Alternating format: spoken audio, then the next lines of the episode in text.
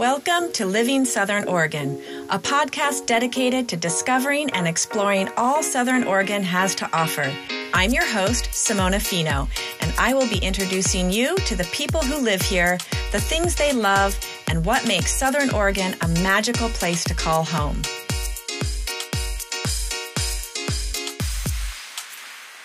Hello, everyone, and welcome to Living Southern Oregon. I'm really excited to introduce you to the fabulous Chef Emily Moore of Emily's Kitchen on Rakia Farm located in Applegate Valley. Emily and her husband Mark moved to Southern Oregon about five and a half years ago, hailing from Seattle, Washington.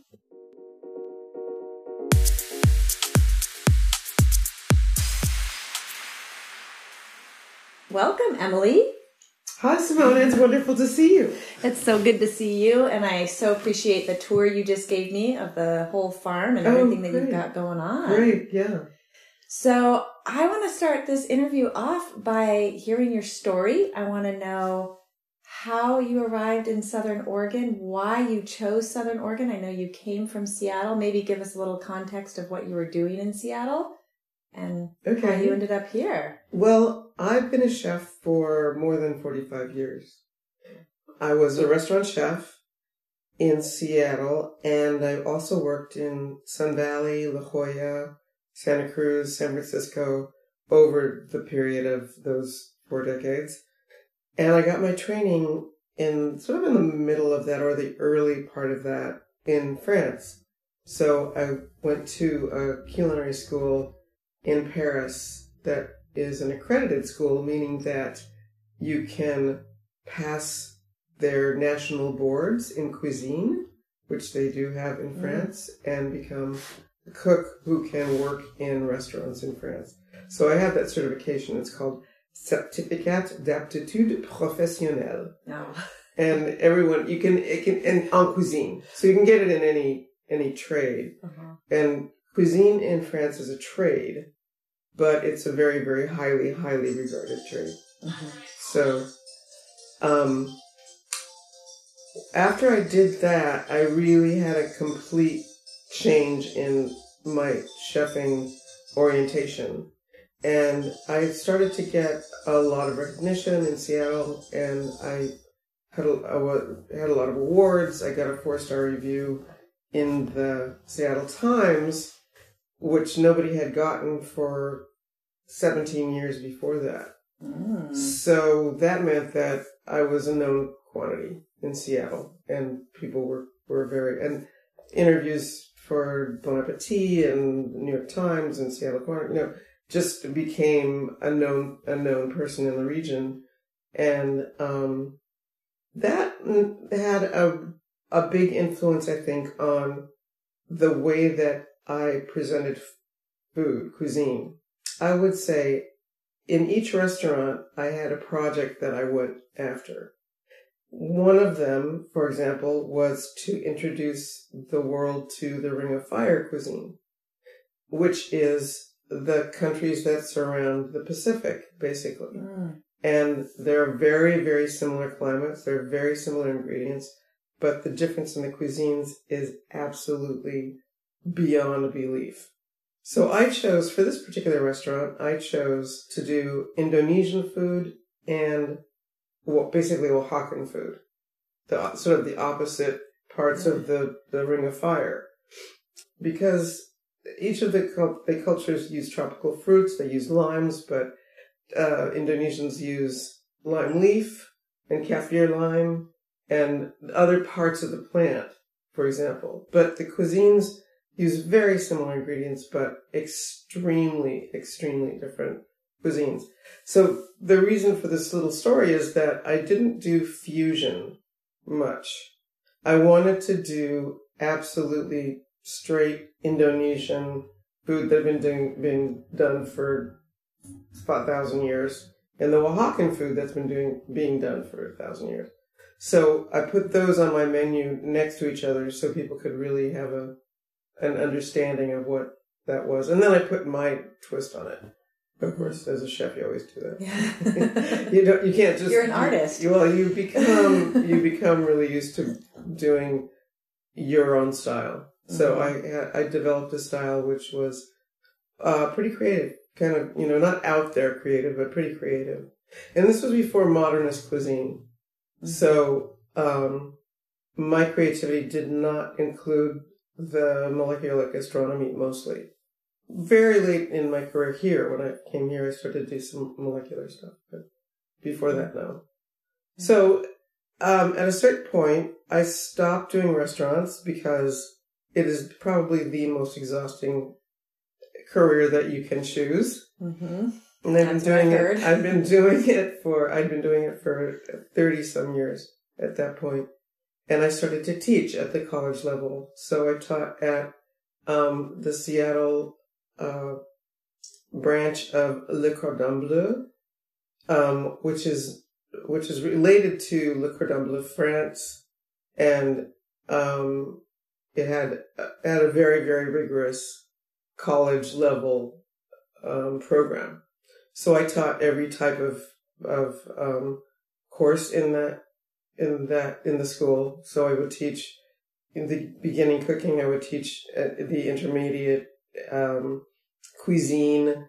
I taught pastries and advanced pastries and on and on, etc. So I did that um, as well as teaching in another college for about eight years, and that was one of actually I have to say teaching at Le Cordon Bleu was one of the hardest things I've ever done Mm. because you have 24 students who are all saying, chef, chef, chef, chef, all the time. Yeah. So you have to be on for the four hours of their class and then another class comes in immediately and you have to do the same thing. So it's very, very rigorous. It was so rigorous, but it was very satisfying. I worked with wonderful, wonderful chefs on the faculty. And after that, I, um, although I had had Emily's Kitchen for a long time, and sometimes I would, when I wasn't in a particular restaurant, I would do catering. Then I decided that I would do catering exclusively. And in Seattle, I worked with a venue that catered mostly to the big names in Seattle. Amazon, Google, Adobe, um, and then all of the uh, smaller uh, start, you know, startup and success- successful places, in, you know, companies in Seattle. So we did very high end cuisine for these, for, for, well, I mean, Google, Amazon, they can get anywhere. Yeah. You know, so, so we did, um, pretty small. There were 40 to 50 people. Um, so I did a, that kind of catering for about a year and a half. And then, um, and that, I, I really did have a great time with that. I have to say, I, I could do some extremely creative stuff and it was received really well. And I was able to do different meals each time, et cetera, et cetera. So I kind of got the catering bug mm-hmm. at that point. So when we moved down here, we decided to move down here because because we're getting older. We wanted to live rurally. We wanted to live in a place that was really rural. And we thought of Ashland. Ashland really didn't have what we wanted because we wanted to have a farm with acreage and, you know, and Ashland has, it doesn't have as much of an agricultural feel or community as does the Applegate. hmm That's true. And we sort of all of a sudden heard about the Applegate from a waitress at a restaurant in Ashland where we were eating, and she just went on and on about the Applegate. And we went, well, we better look. And I have to say, as soon as we entered the valley, we were like, this is it. This is gorgeous. this is amazing. And it is. I mean, even our views here, which are nothing like the views from Humbug Creek or, you know, eh, you know, up in the, up in the hills, even the views here are just wonderful, are fabulous. We found a property that, um, allowed us everything we needed to do. It's on the Applegate River. We have through almost four acres. Um, now we have a big, big orchard, a big crop area that we use for selling produce to the farmers markets and to um, one of the stores near here in Applegate Valley called Takubeh Uh huh. Yeah. in Williams. They are wonderful. We adore them. They really value organic farmers. They they look at your produce and pay what it's worth. So we'll sell to them, and then we'll sell in farmers markets. Um, and then I do product development um, from the farm and do some of that. That's then we sell as well. You know, in jars, cans, that kind of thing yeah. um, or or dried or you know different a lot of different kind of product kinds of products. Well, we didn't realize, so we w- went to work. You know, we went we went. And you've been working hard because I just got the tour and I haven't been out here in a little Yeah, bit. that's yeah. What we did first was we're in alluvial property right above the river. So what we did first was remove rock. I remember those piles of rock. Remember rock? Yeah. Well, we we took out by hand, amazingly enough, twenty thousand pounds of rock. wow. Sometimes huge boulders buried in the ground. You stick a shovel into the ground and go, ding, and you know it's a rock. Oh my gosh, how big is it? You know. So sometimes they were 150 pounds. We would dig around them, and both of us would get underneath and push the rock up out of the ground. And um, it was difficult getting it plowed because people said, I'm going to break my discs on, you know, my plow discs on this ground. Finally, we found someone who had um, equipment from the 1950s, and his discs were five feet tall. So little rocks like 150 pounds didn't, didn't bother him. So then we got our entire property um, plowed for the first time. Wow. It had not been used at all for any agriculture or, or even pasture for 30 years, something like that. After after getting it plowed and, and de-rocked, es- essentially, we went into farming. Okay. And that was way more work than we ever thought would be possible. Farming is hard work. it is very It hard is work. Extremely One hard of the work. the guy who did help us with the plowing, his name is Joe Hunkler, Hunkler, and he just loans. He just does he just plows everybody else's um, uh, properties. But he said his dad told him, "There's never a dull moment on the farm. Right. Never, n- never a dull moment. It's like." All of a sudden, we realize that, and we, you know, every once in a while, we be out there for twelve hours and say, "Never a dull moment on the farm."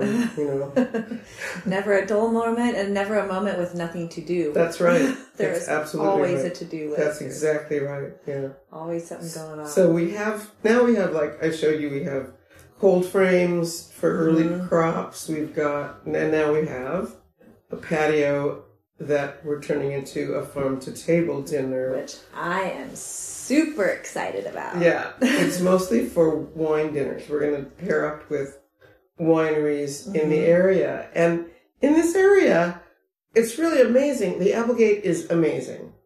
Truly one of the gems of the West and probably the entire country.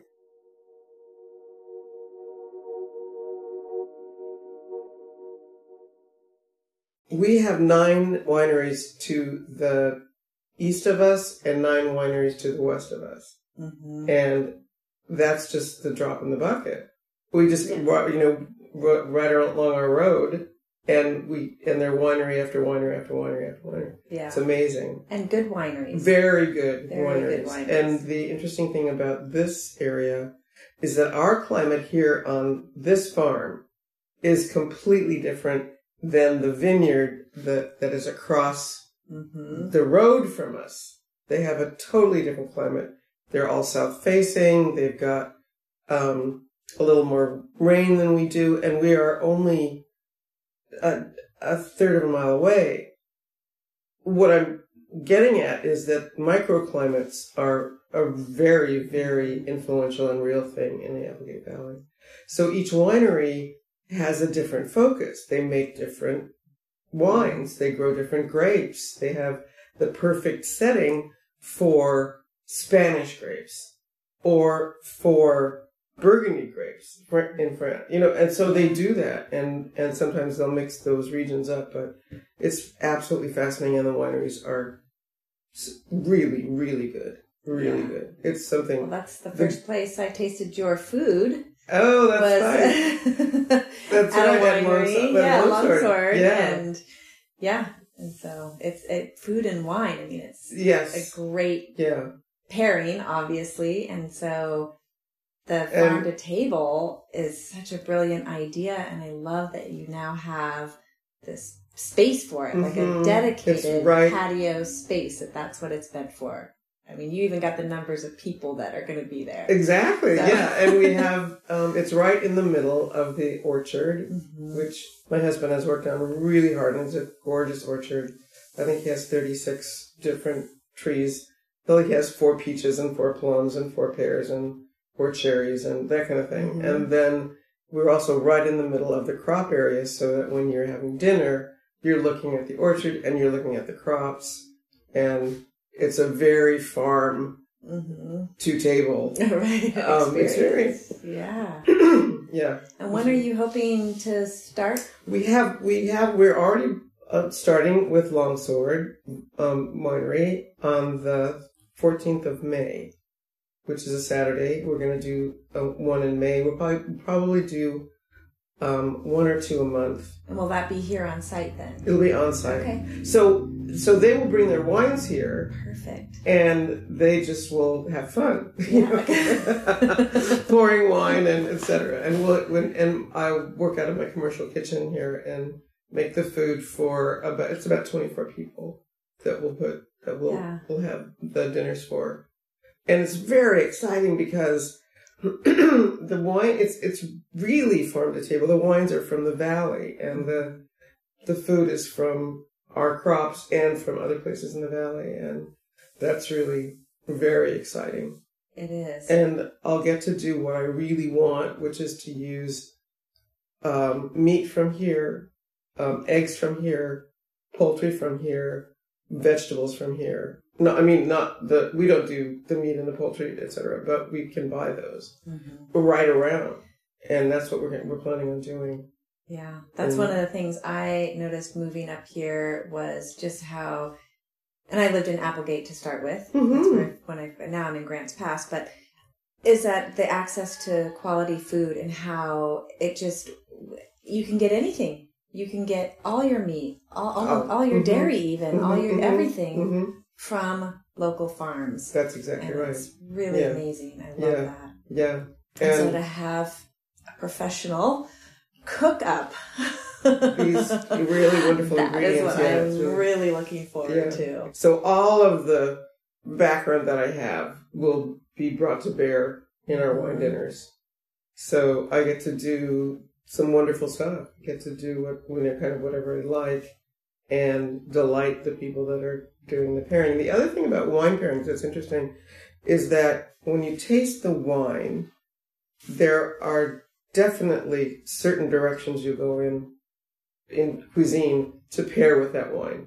You know, for example, a Pinot Noir, Pinot Noir may go with a seafood, but it absolutely may not. It may need to go with pork or um, even a vegetarian option, you know, because I'm doing a lot more vegan food and a lot more vegetarian food and learning a tremendous amount Mm. about how to expand flavor and how to expand my um, repertoire. And you were even mentioning when you were giving me a tour that Mark is now doing. Yeah, he's he's beginning to do the research for vegan, not just the research, but the practical making of vegan Mhm. cheese.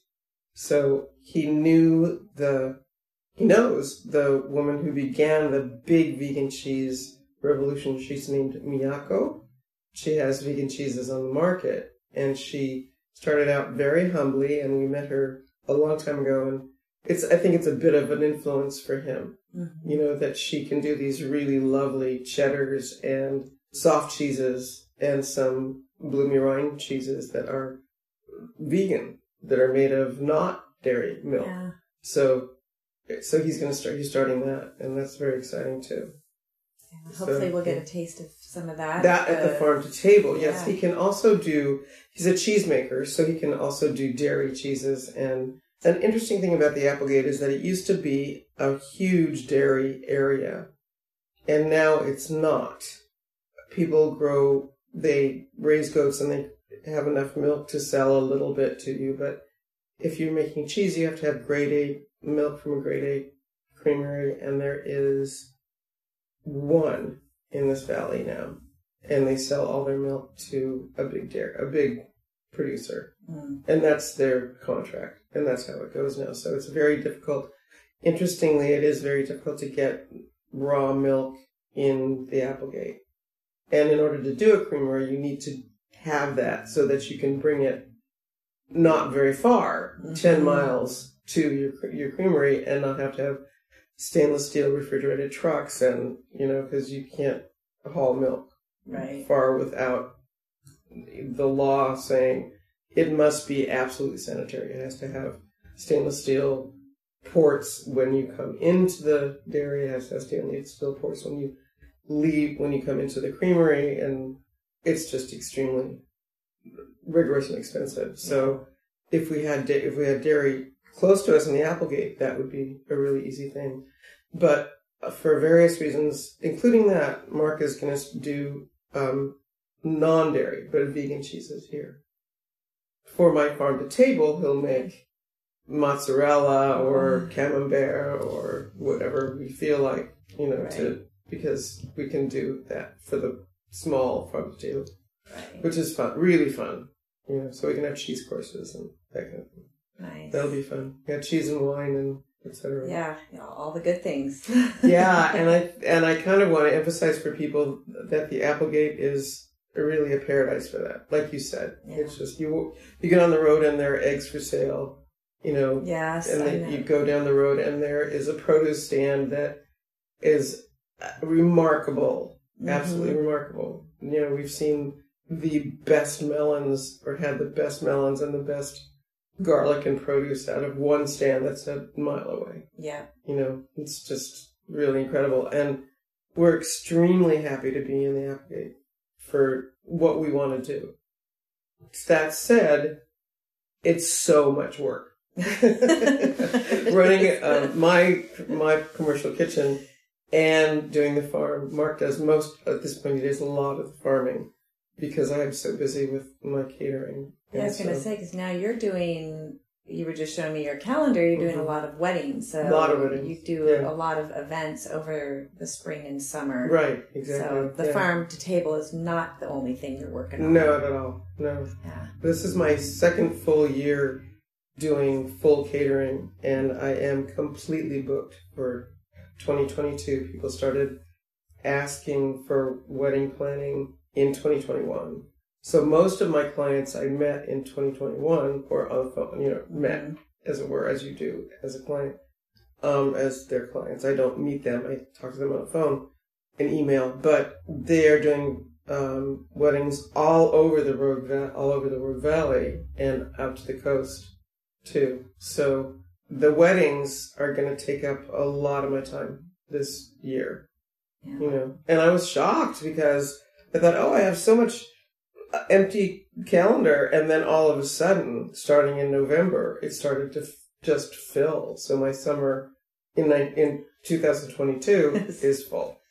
Well, save So- some space for the farm We will. table, please. We will. Yes, we we absolutely will. Yeah, it's Yeah. that's that's the most fun I think. You know, and, we, we and then will. you don't have to travel far. And that's a huge deal. Actually, it's a Yeah. huge deal. We'll, we'll be traveling on foot from the From your kitchen, out to the to the- to the to patio, patio, but yeah. that's that's a much shorter distance Yeah. than out to the coast or even in the Rogue Valley. right. And now I also teach at um, and Mark does too at Rogue Community College.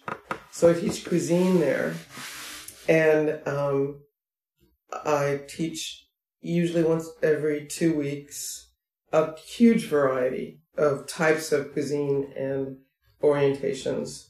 So I just taught a Thai class, which was very successful. i and I've been doing this for, we've been doing this, Mark teaches cheese making and I teach cuisine and we've been doing it for about four years with a year break for COVID. We did not do anything last year, but this year they started up again and we're all masked up and able to do some some classes. So And do they change out the type of cuisine? yes, yes, I'm th- I'm doing next. I'm doing So is this a one-off kind of class, or is this a? it's a one-off class. Ah, yeah, okay. they're they're three hours, and then we have a big meal afterwards of everything we cook, Oh, which is really fun. And that was at Rogue Community Roe, College. Rogue Community College, the and West how much are those Western classes campus. to do? And They cost each person's I think seventy five dollars. okay, And I teach privately here too. I just had a lovely class with an orientation I had not thought of before, which is they're two college students. And usually I do, I don't do two because it's too expensive for the clients, but their mother decided she wanted to pay for the, the number of clients that I usually have. And we did basic cooking out of, you know, they brought a jar, they brought a jar of salsa, a couple jars of tomato, already done tomato sauce for spaghetti, and we learned how to cook chicken in the tomato sauce and, and increase it with herbs, etc., etc., how to cook pasta, how to make arroz con pollo with the salsa and tacos with the salsa, you know, you know, we just did this whole thing for college kids to learn how to cook with what they know. right. You know, and it was really fun, and it's a thing that I am considering doing anyway because it's so needed. yeah. You know, I mean, you get to you get out of home and you go to college and you just go. This, yeah, this is why I'm teaching my daughter. She says, Right. "Why do I have to learn how to make chicken stock? I Yes. can just buy it at the store." And Yes. I'm like, "I'm going to teach you because you're gonna really, really, really want to. You know, and, Eventually, yeah. you'll appreciate it. and these it. students it were very fun, and they picked up on it, and they had a little bit of um, of they had a little bit of of um, cooking experience. So we learned knife skills, and and they learned how, for example, to cut an onion, which is the easiest thing for chefs to do, but mm, pretty much the entire lay population does not know how to cut an onion efficiently. That kind of thing. yeah. So it was really a fun class, and I'm planning on doing more of those if, if I can. At RCC, I'm teaching this year. I'm teaching um, regional Mexican. For Valentine's Day, I'm teaching French pastries demystified, and then I'm teaching. I taught a Thai class, and I'm teaching a, a regional Chinese class, mostly Sichuanese, Hunanese, and then I will teach a pasta class. Um, uh, make your own homemade Mhm, pasta with laminated pasta and, and ravioli, and you know it's a pretty complex class, but very fun, really beautiful, really beautiful stuff. Yeah, so that's really fun for me to go to teach. Having been a teacher for so long, it's really Right. fun for me to teach Getting the, to keep your my hand your in it. hand in there. Yeah. Yeah, Mhm. that's that is fun.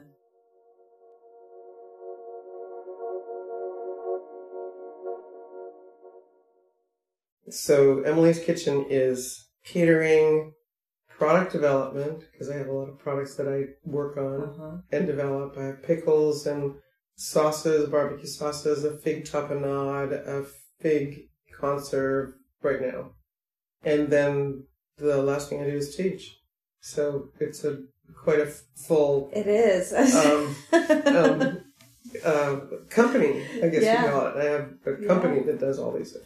yeah. So I know I was going to ask you a question that I ask all of my guests, which is, what do you do for leisure in Southern Oregon? And do you, I'm wondering, do you get any leisure time? Well, I am actually in this winter. I'm learning to take a day off. Well, as, like you arrived, and I was weeding my my flower garden. is that a day off? That's a day off. That's a, that's leisure. That's that, that is leisure. Being able to work in my flower gardens. That's mm. that's leisure. I, I have to say, really, because I'm not thinking about my clients. I'm not thinking about pro. I'm not thinking about anything but the getting the weeds Mhm. out of the bulbs. You know, Yeah. the narcissus and the and the daffodils. Getting the weeds away. It's meditative. It's meditative. It's it's. I have mint planted in there, so I can smell the mint the whole Oh, time. there you go. see, that's a day off. That is a day off. what other? What we also do is we take Sundays off, and we go to brunch in the area every Sunday. Ah, And we thought of doing a little um, blurb about where to go to brunch at. yes. brunch Okay, I in the want to hear it right now. What? Give me your Where- top where we go? three top three would be Mimosa Uh-huh. in Grants Pass and the Bohemian Oh, in Grants Pass. And um, next door to the Bohemian is Lulu's, and they're also lovely. Those are our top three. But we've lately been going to Taprock, which is right on the river in Mhm. Grants Pass, and it's beautiful. The food is good, but it's Amer- all American. It's nothing. It's not like creative like the last three, like the Bohemian and Ma Mosa and Lulu's. But it's wonderful view. It's a gorgeous place to be. It reminds you where we are. Mm-hmm. It's right on the Rogue Yeah. River, and that is such an amazing part of this valley. It's not the Applegate Valley, but it Yeah. is the Rogue it's- Rogue Valley area, and it's this fabulously wonderful area of river. Mhm. One time we were catering on the coast, and we got to stay at a B&B, which is right on the mouth of the Rogue, as it goes into the sea, the ocean. And the first thing I remember is we're coming across a bridge to get to the, the Airbnb or the, the Airbnb, I think, or VRBO, whichever. Anyway, um, and a whole flock of pelicans was was flying with us as we crossed the bridge, and then we got to see all every kind of seabird, kingfishers, cormorants, pelicans, all fishing at the mouth of the river Uh-huh. and it was absolutely fabulous. There was there's nothing like it, and that's part of our area too. Yeah, You know, absolutely. so sometimes my catering really takes me to gorgeous places, and it can, and you know, we so love that because you woke up in the morning and it was birds calling, and then lots and lots of fishermen out on the out on the the road Mm-hmm. as it gets to be almost as big as the Columbia, you know, at at its mouth. Yeah. It's just huge and gorgeous. And we forget about that part of our culture here. The, the coast is absolutely remarkable. It is. You know, it's stunning. Yeah, it's stunning. Oregon is incredible. All, all of Oregon. And we think this is the gem. Right. this is the gem of Oregon. It is right in many here. ways, and Right there's here. there's lots of gems. You know? Yeah, there are. lots Yeah, of gems, but yeah. this is definitely well. I think one of the things I have always appreciated about Applegate too is just that we get so much sunshine. We're a little sun belt, We or banana are. belt, right? We are, so we yeah. It's sunshine. amazing. We have property that has, interestingly, it has almost four acres, but it is not treed. We look around and there are evergreens and, and a madrone all around us, but our property does not have trees, so we have 24-7, or I would say, you know, 7 to 7 Yeah. sun every day. Mhm. So it's perfect, perfect for farming. Yeah. We have southern exposure and and beautiful view of the hills beyond. We're right on the river. We have um, irrigation from a pump on the river. We when we bought the place, all the, in, the all the entire front of the property was irrigated off of the off, off the river. Mhm. So that's another amazing advantage that Yeah. farmers can have water yeah. if they're on the river just by running a pump and irrigating their land. Mhm. So we're really lucky. It's just an amazing. Even though it's incredibly hard work, it gives back. You know, it gives back, you know, what you've put into it. You can see everything you've done grow, you know. So this year I have my blueberries I think are gonna finally be I'm gonna be able to pick enough blueberries off my twenty five plants and my raspberries are coming in and tea berries and then I have fifty f- yards of strawberries too. nice. So last year we sold them at the farmers market. We had plenty of strawberries. We had more than strawberries than we could possibly imagine. So the new farmers market that is here on Wednesday evenings is a wonderful addition. The Applegate Farmers Market. We Yeah. just love it, and we go to sell every time every time we can. So you're asking what Yeah. we sell. We also sell products that we've made. So if we're doing working on tarts, then we'll make little tiny tarts of all kinds of flavors and sell those. and it's a wonderful um, outlet. People adore it. And then I'll can some of the things that I'm working on for my clients. And like you saw the Carolina barbecue sauce, that was from a Carolina barbecue wedding. Okay. And so we'll sell that and some of, you know, it's, it Yeah. sort of integrates itself. Yeah. You know, whatever you're working Whatever on we're in the working on moment. in the moment. Whatever's Yeah, growing. whatever's growing. That's you know. awesome. So in the beginning we sell starts and we sold tomato and melon and I believe we, last year we sold onion starts and cucumber starts and et cetera because we grow way more than we need. So we'll sell those at the farmer's market. Nice. And Yeah, I keep hearing about the farmers market here. I still haven't made it yet. I, I I'm a dedicated Saturday morning to the Grants Pass farmers absolutely, market. absolutely. Now that I and those farmers markets, the ones in Grants Pass and Medford are out of this world. yeah, they are. They're out of this world. They're just, I mean, the produce is unsurpassed. Coffee stands, you know, Yeah. coquette bread and um, rise up bread, and uh, it's just amazing. What this little new market reminds me of is of the tradition of the Applegate of having community properties or communes. hmm This is the place where many, many of the Oregon communes began.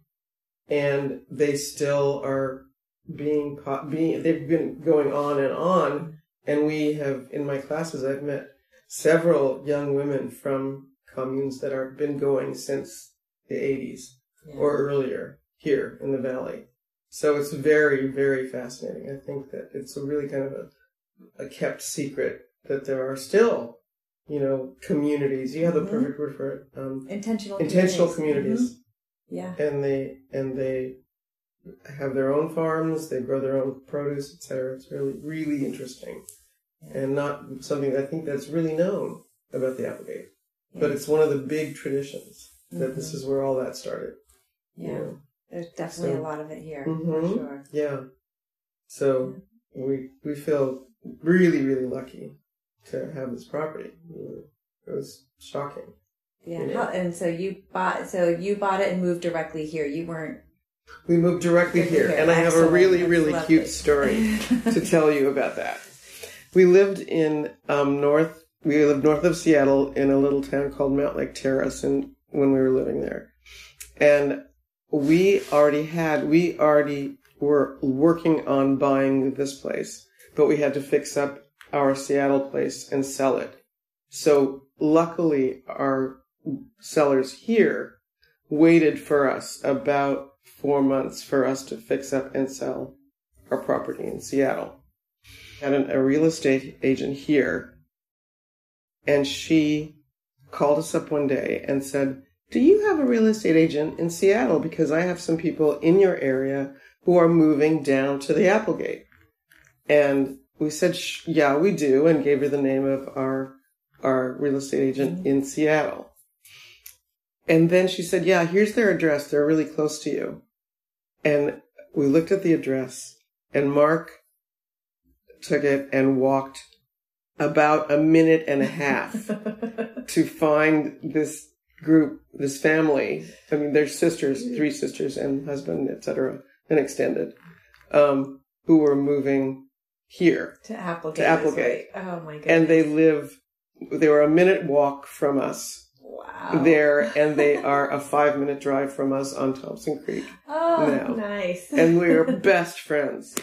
so you we were best to each other. friends. Never we never knew. knew them, but we became best friends here. We Oh, just they're it. wonderful family. They're doing an Airbnb, uh, uh, uh, uh, glamping. Oh, okay. Yeah. In, Oh, in beautiful tents, gorgeous platform tents with shower houses and that kind of thing. And Yeah. they're not on the Applegate, but they have a stream and they're wonder, absolutely wonderful people. And it was like, what? you know, they're- moved from one minute away in Seattle to five minutes away in Applegate. It was great. I love It it. was, it That was, a great it was story. great. It was, it was like, we already had, we automatically had friends. You've got community. The other thing that I was going to um, talk with you about that I know you know is that when we moved, when we even visited here, we were shocked at the friendliness of people and the helpfulness of Mhm. people to a person. Notwithstanding political differences, uh, different ideologies, different ways of life, everyone that we have encountered in this area is friendly and lovely. That's Every single Mhm. person. It's just I I cannot think of an incident, you know, that where we were in conflict at all. Um, except we had our we're we're of the of the Democratic orientation, and we did have our Hillary Clinton signs stolen during the during the election, which we expected. Yeah, but we but we but I I have a feeling if I had met the people that stole the signs, I would- like them. I'd still like them. Yes, exactly. I have another little story about that. I have a, a wonderful friend who has a farm here on up hum, up Humbug. No, it's up. It's up. Um, it's up Taylor Creek, and she is an older woman, farmer, wonderful person, and I met her at a yard sale, and we just got along really well. And then she said, "I'm a trumper. Is that okay with you?" and I I looked I thought of course it's okay with me you know this is a lovely woman and a Mhm. lovely friend and we've become really good friends and not, none of that political stuff is even a part of our relationship And I love So- that. I love hearing that because it's I what I don't like seeing is the divisiveness. And so I just I Mhm. I had the same experience coming here of just everybody is friendly. Mhm. And I come from the Bay Area where it is people aren't mm-hmm. always as mm-hmm. friendly and it's Mm-mm. it's people in a rush and it's just crazy and can be mm-hmm. intense. There's an intensity. And so being here and meeting people and just really having that openness and that willingness to Yeah. talk and say hello and Yeah. check in with each other. Yeah, And so and I love it- hearing that when yes, there are political differences and that's okay. Yeah. You can you can agree to disagree Yeah. and still be friends. and It's really- still hang it's out true. and still It's enjoy each other's amazing. It's uh, just People absolutely amazing yeah. Good people. Yeah. You know. So. Yeah, it, uh, there is an understanding, I think, partly because we're agrarian, and I think there's an understanding of helping your neighbor, Mm. of under, of you know, you as in farming, you always help your neighbor, Yeah. you know, all across the country, and it's very, very true here.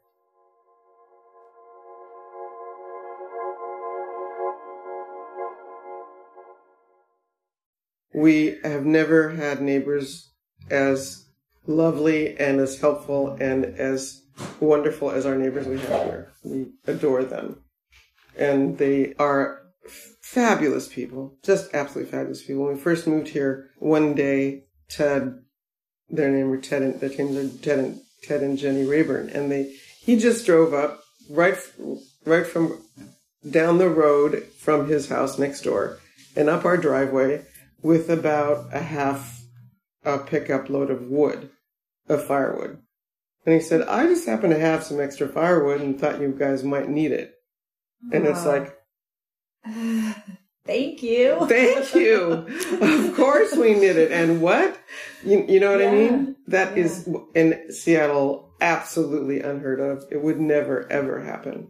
It would never happen. It just, even though we liked our neighbors and we were close to them, it was never that kind of Yeah. neighborly exchange and feeling and you know they're they're we always watch each other's houses Mhm. when we're gone you know and you know look out for you know and one one time recently ted called me and said none of your cars are there but there's another vehicle there and it was someone who was visiting Right. you know so but, so it was really it's very it's very um tangible Mhm. this friendliness is Mhm. very tangible it's not just sort of like oh yeah everybody's friendly here No, it you know. is. It is tangible. Yeah. That's a good way to put it. hmm and i have the funny i have the feeling that say my car broke down somewhere near i could probably go to the nearest house and say my cell phone's dead can i use your phone or can i get a glass Yeah. of water or whatever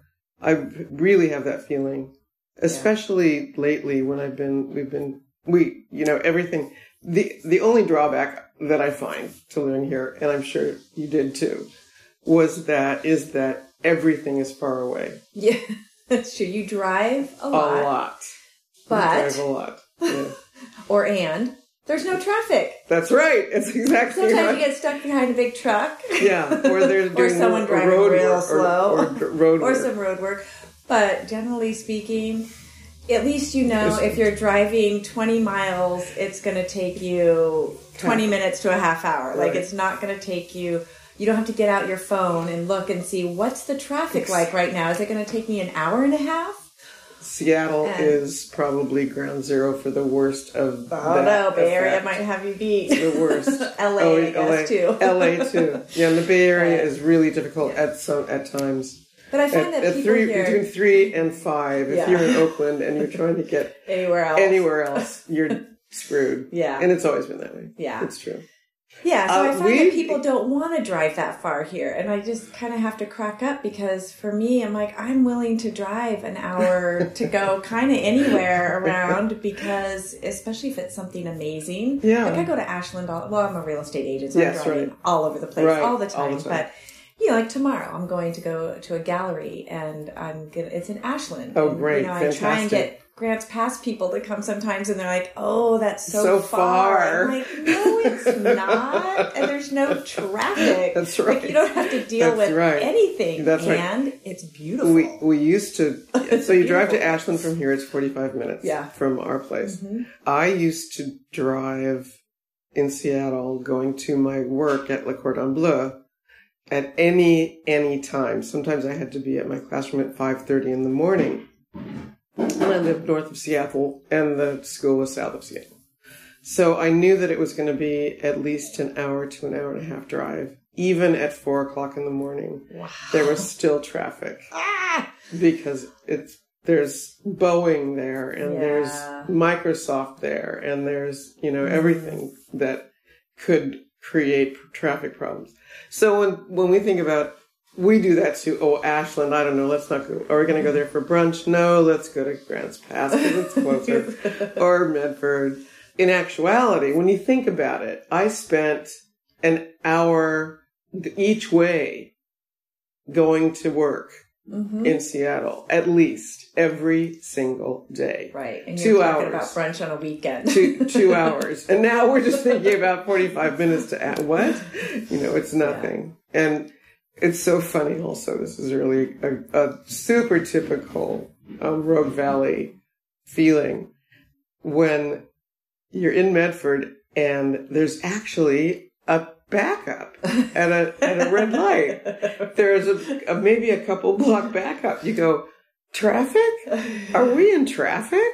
you Yeah. know, like, like I remember this, but this isn't. this moves quicker. This is yeah. This is going to be over in like two and a half minutes, you know, rather than two and a half hours. yeah. So it's it's not a it- it's this. I mean, even though we travel a lot, because in order to go to the store, our closest store is Hidden Valley, which is mm-hmm. 15 minutes away, 20 minutes away, and then back. So it's a 40 minute trip Yeah. to just for the nearest grocery store. So when we go to Grants Pass or Medford, it's it reminds me a little bit of when I was living when I was very very young. I was a teenager in Argenta, which is in BC.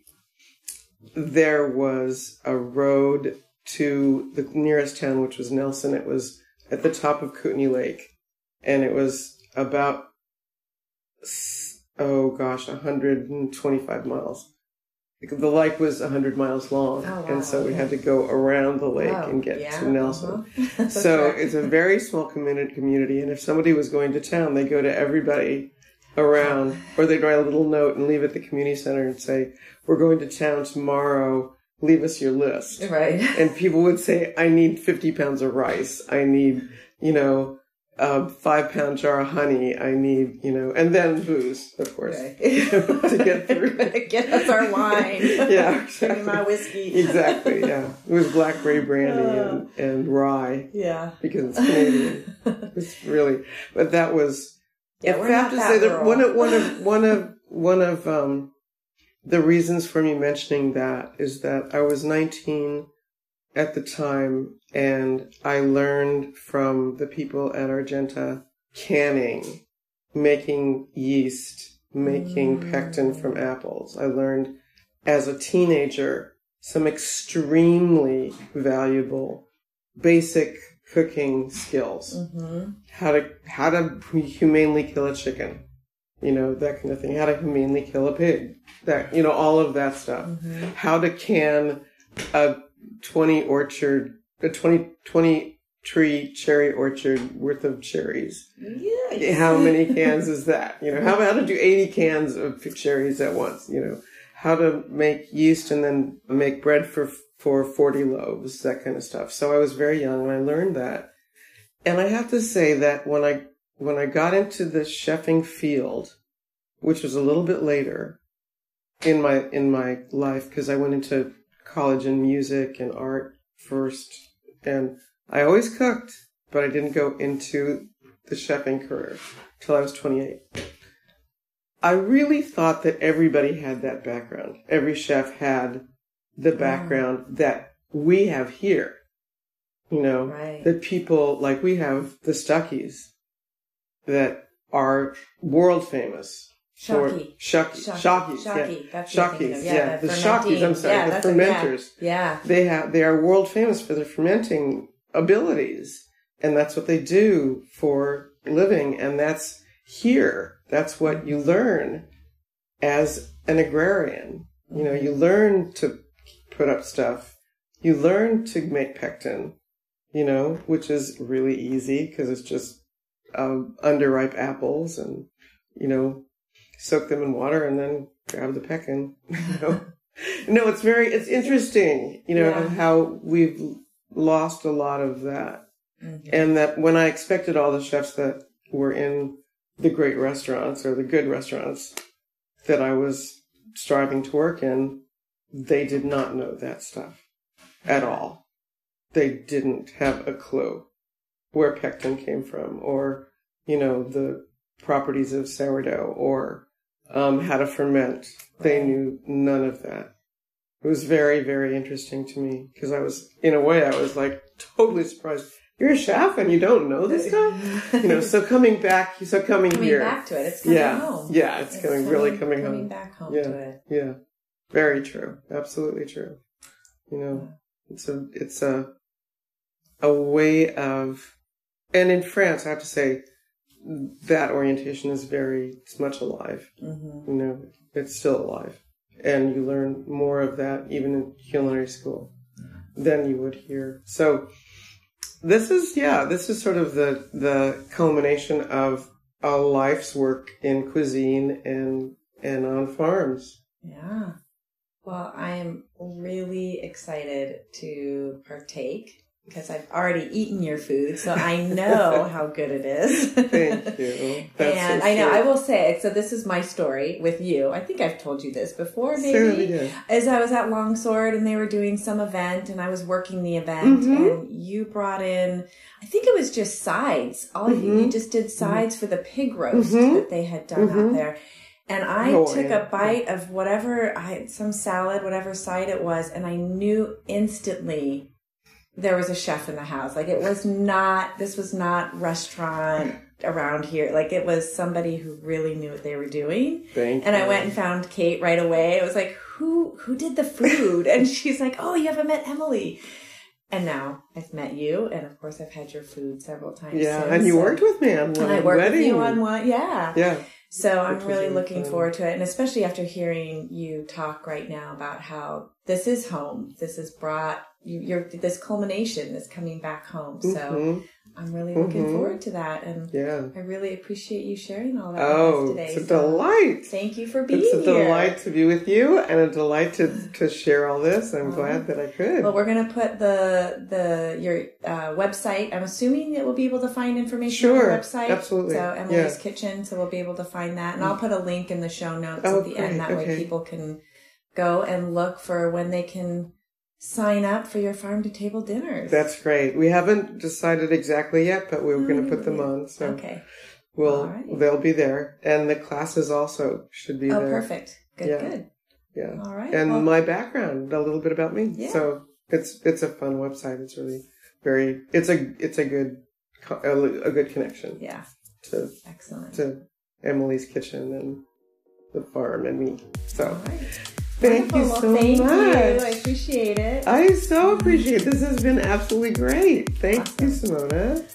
Thank you so much for tuning in. That was Chef Emily Moore, a local Applegator and head chef of Emily's Kitchen. So be sure to check out the show notes and find her link there where you can go to her website and learn more about what she has to offer, both here in Applegate Valley and beyond.